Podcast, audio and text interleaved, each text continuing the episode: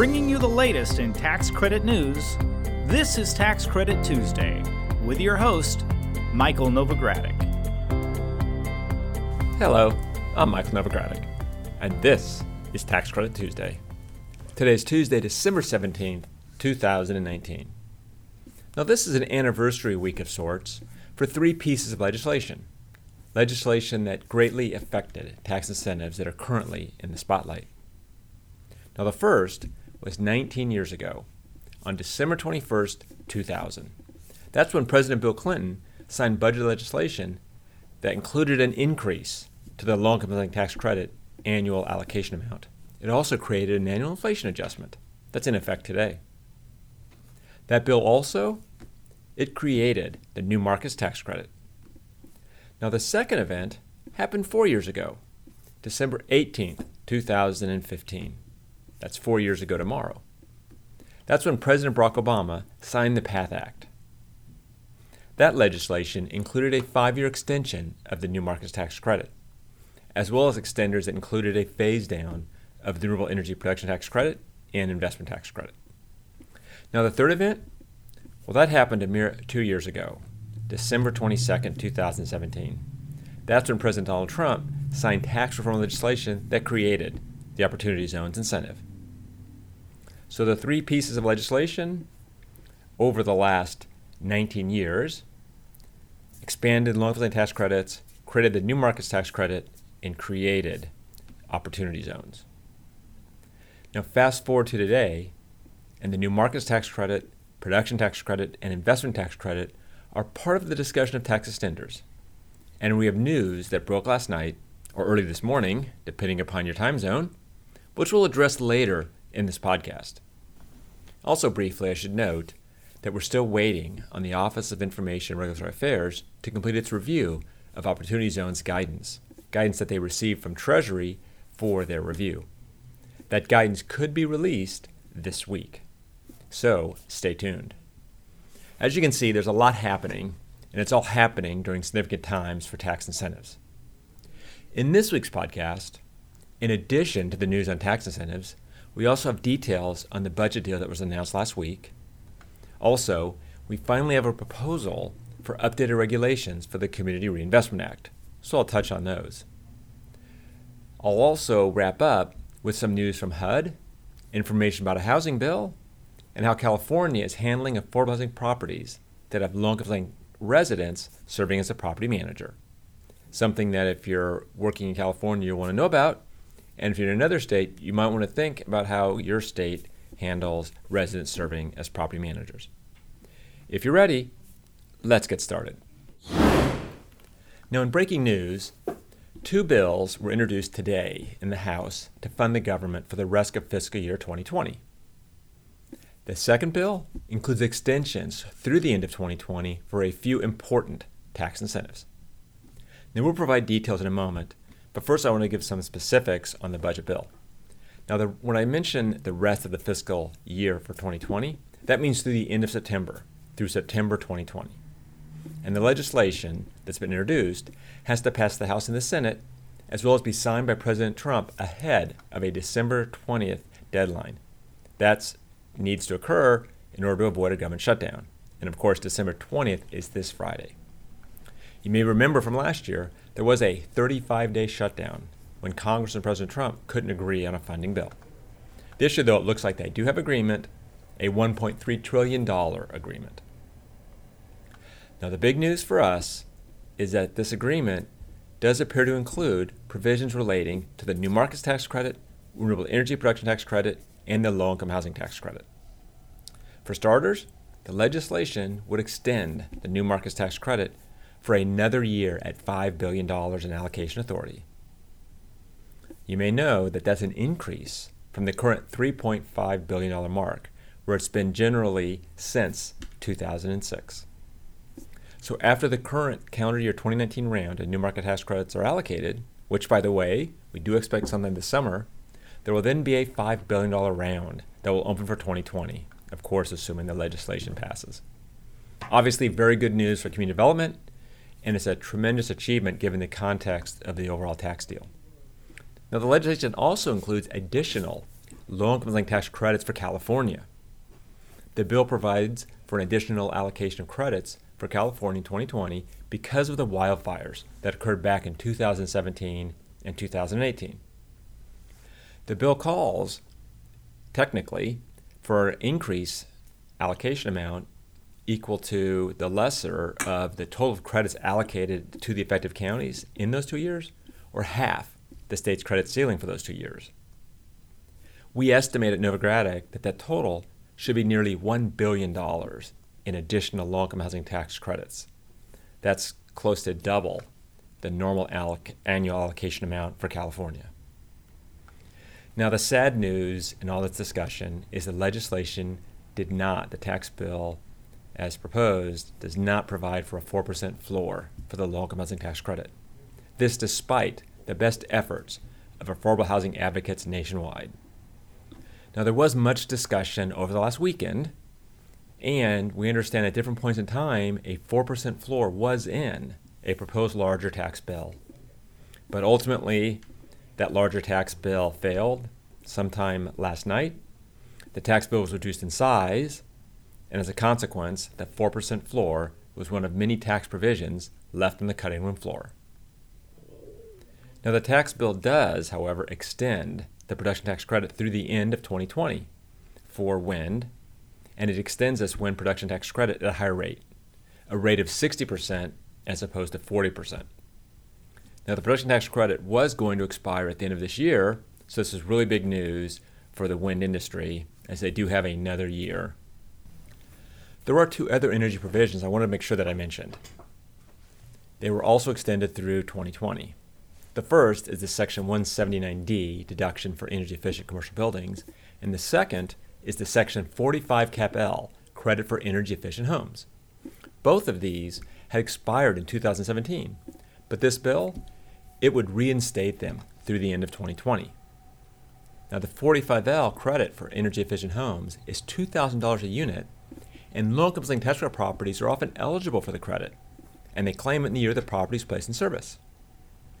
Which means properties placed in service in 2018 for which tax returns have been filed are now eligible for the credit, which we can presumably can claim by filing a amended return. But there's a bit of a catch. If you want to be able to get the benefit of the credit in 2019, you need to file returns by the end of this year, before December 31st, 2019.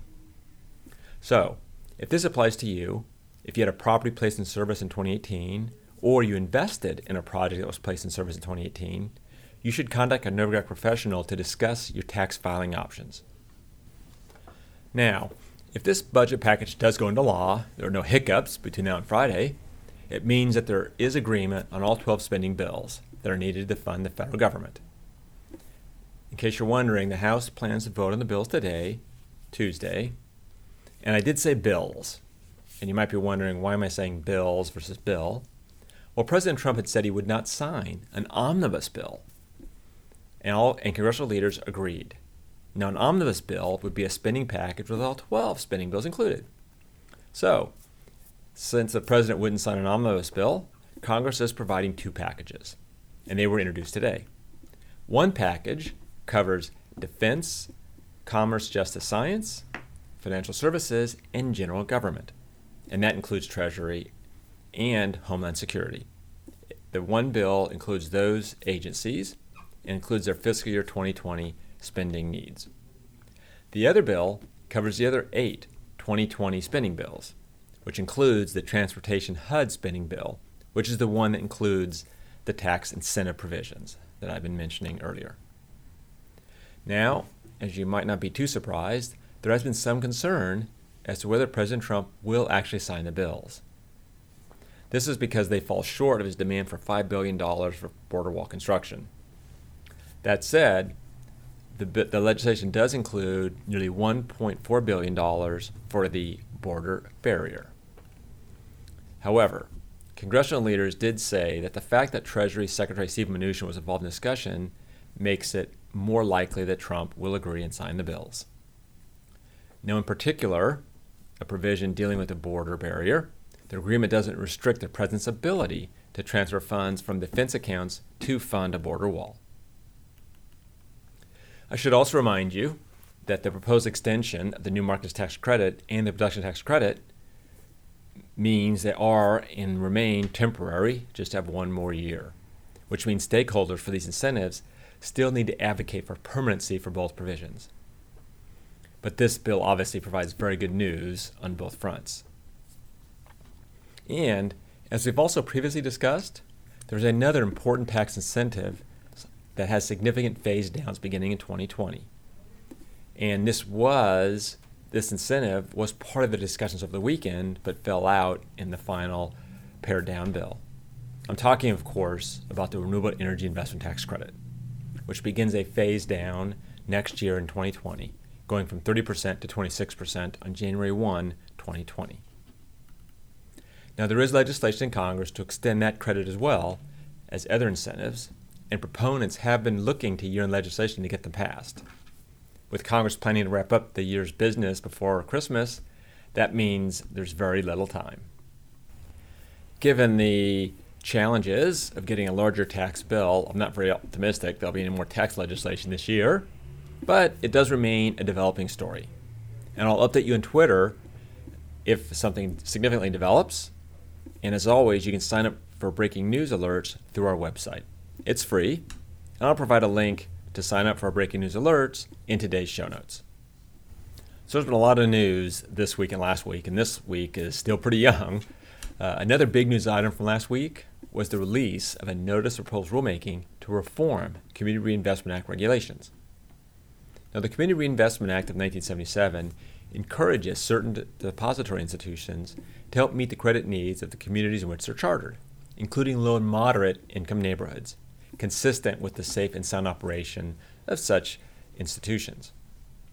Now, under CRA, three federal bank regulatory agencies regularly examine banks' lending and investment practices to ensure that the banks are serving low and moderate income areas and people.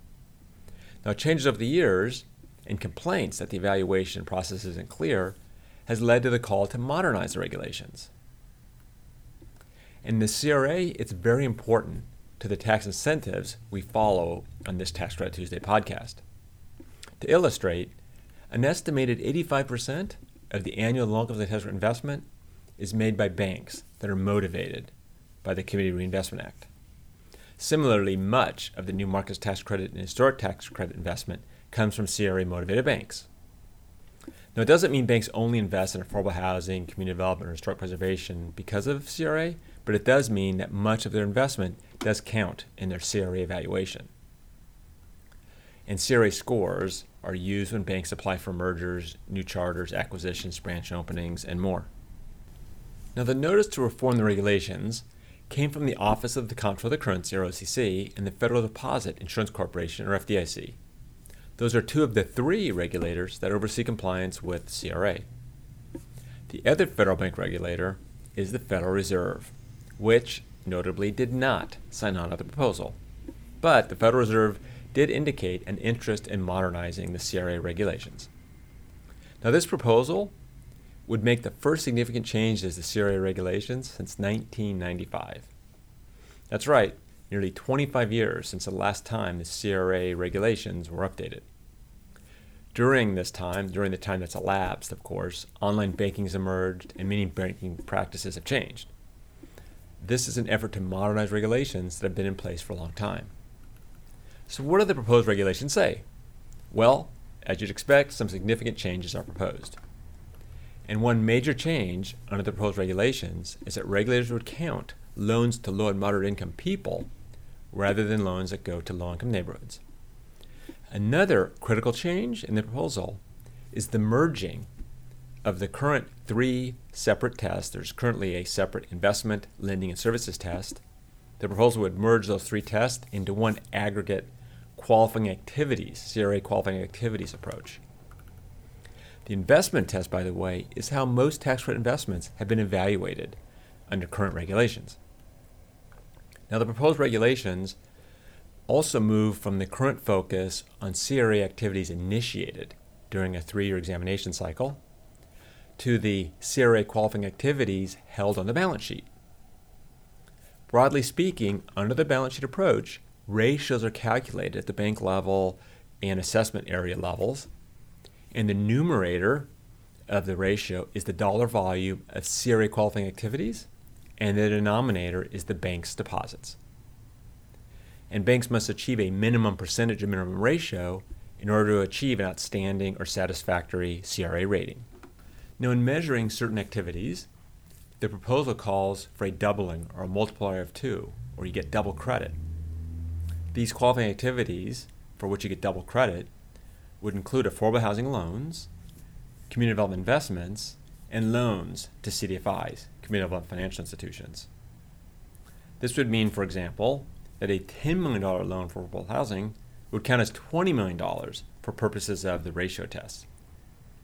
Now, another new provision would require regulators to create a list of commonly approved CRA activities and to update this list regularly. Now, this is something that those of us involved in tax incentive have asked for for a while because it would provide clarity. And the proposed rule does include an example as to how that list would look. The list includes investments in low income tax credits, loans to businesses to purchase real estate related to the new markets tax credit. It would include investment in new market tax eligible properties that fund a mixed use project that includes affordable housing. It also would include renewable energy, or gives an example of renewable energy tax credits that reduce electricity costs to low and middle income census tracts as a qualifying activity. And the proposed regulations also say a bank would get CRA credit for a community development activity that supports investments by opportunity funds in a low and moderate income census tract. And the proposed regulations do include several examples of opportunity loans investments that would qualify. Now, after the proposed regulations became public, there was some criticism, some significant criticism, particularly from Democrats in Congress. Senator Sherrod Brown of Ohio, for example, he's the ranking member of the Senate Banking, Housing, and Urban Affairs Committee, he said the proposed regulations would hurt the communities that need banking the most. Brown specified communities of color and rural communities as being hurt by the proposed regulations. Now, those Democrats and other groups also object to a provision that emphasizes how many loans a bank makes to low income borrowers and how much money it invests in low income communities. Their objection is that those figures are used exclusively instead of requiring banks to get community input on those communities' needs. Now, the proposed regulations were released with a 60 day comment period. Well, that wasn't enough for one member of Congress. Maxine Waters, chairman of the House Financial Services Committee, along with Brown and other members of Congress, signed a letter to the three CRA regulating agencies.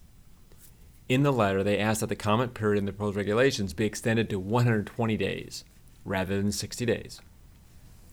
There was, though, also support for the proposed regulations. Senator Mike Crapo, head of the Senate Banking Committee, said the proposed rule would encourage investment lending and services where they're needed most.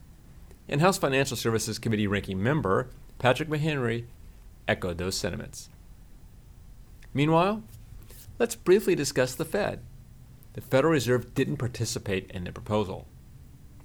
Jerome Powell, who's the chairman of the Fed, said he hopes to get on board with proposed regulations, but said there were disagreements over the final draft regulations.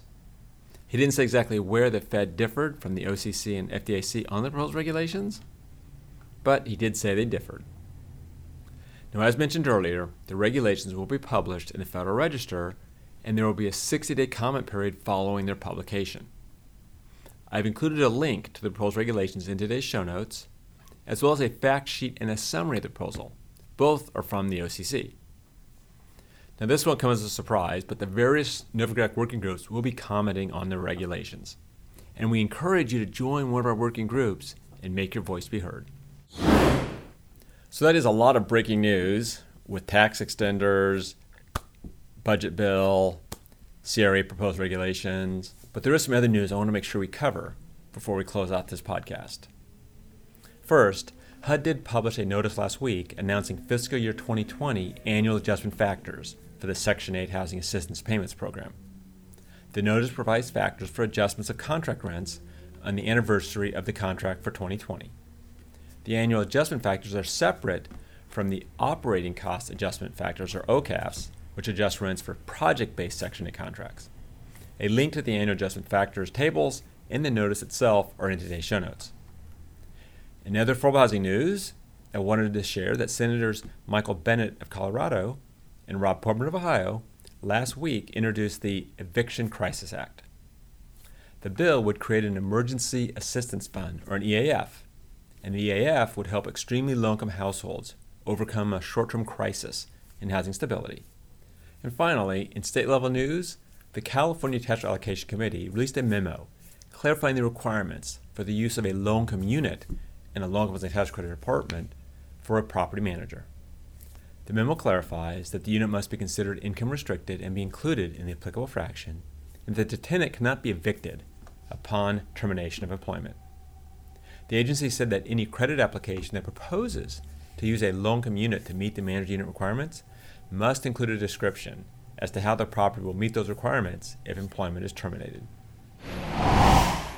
Well, that brings me to the end of this week's report. Now, this is our final podcast of 2019, since we're going to be taking a break the next two weeks to celebrate the holidays. Tax Credit Tuesday will return on January 7th, 2020.